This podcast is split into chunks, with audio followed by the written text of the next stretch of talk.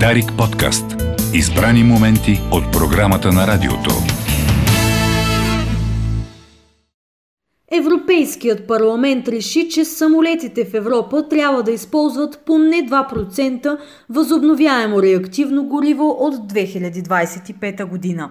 Това може да даде тласък на пазара за зелен керосин, пише TCE. В момента по-екологичните зелени горива са в пъти по-скъпи от обикновения керосин. Ако трябва да се смесват 2% зелено гориво, това може да повлияе на цената на самолетните билети. Според парламента са необходими по-строги правила за зелената авиация. Това представлява около 3% от всички емисии на въглероден диоксид в световен мащаб.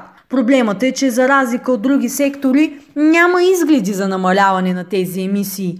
Всъщност делът на авиацията само ще расте през следващите десетилетия, защото други сектори ще започнат да генерират структурно по-малко емисии. Европейският парламент реши също от 2025 година авиокомпаниите да използват не 63, а 85% устойчиво гориво. То може да бъде изработено от повече неща. Първоначално само биогоривата и водородът се считаха за устойчиви.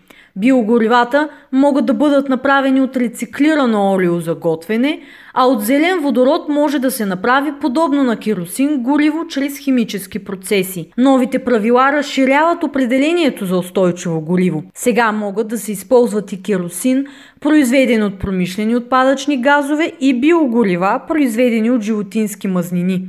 Използването на палмово масло като биогориво обаче не бе прието. Новите цели изглеждат амбициозни – авиационните компании и продуктите с керосин ще трябва да работят усилено, за да изпълнят задълженията си, като със сигурност се очаква поява на технически и правни пречки за преодоляване.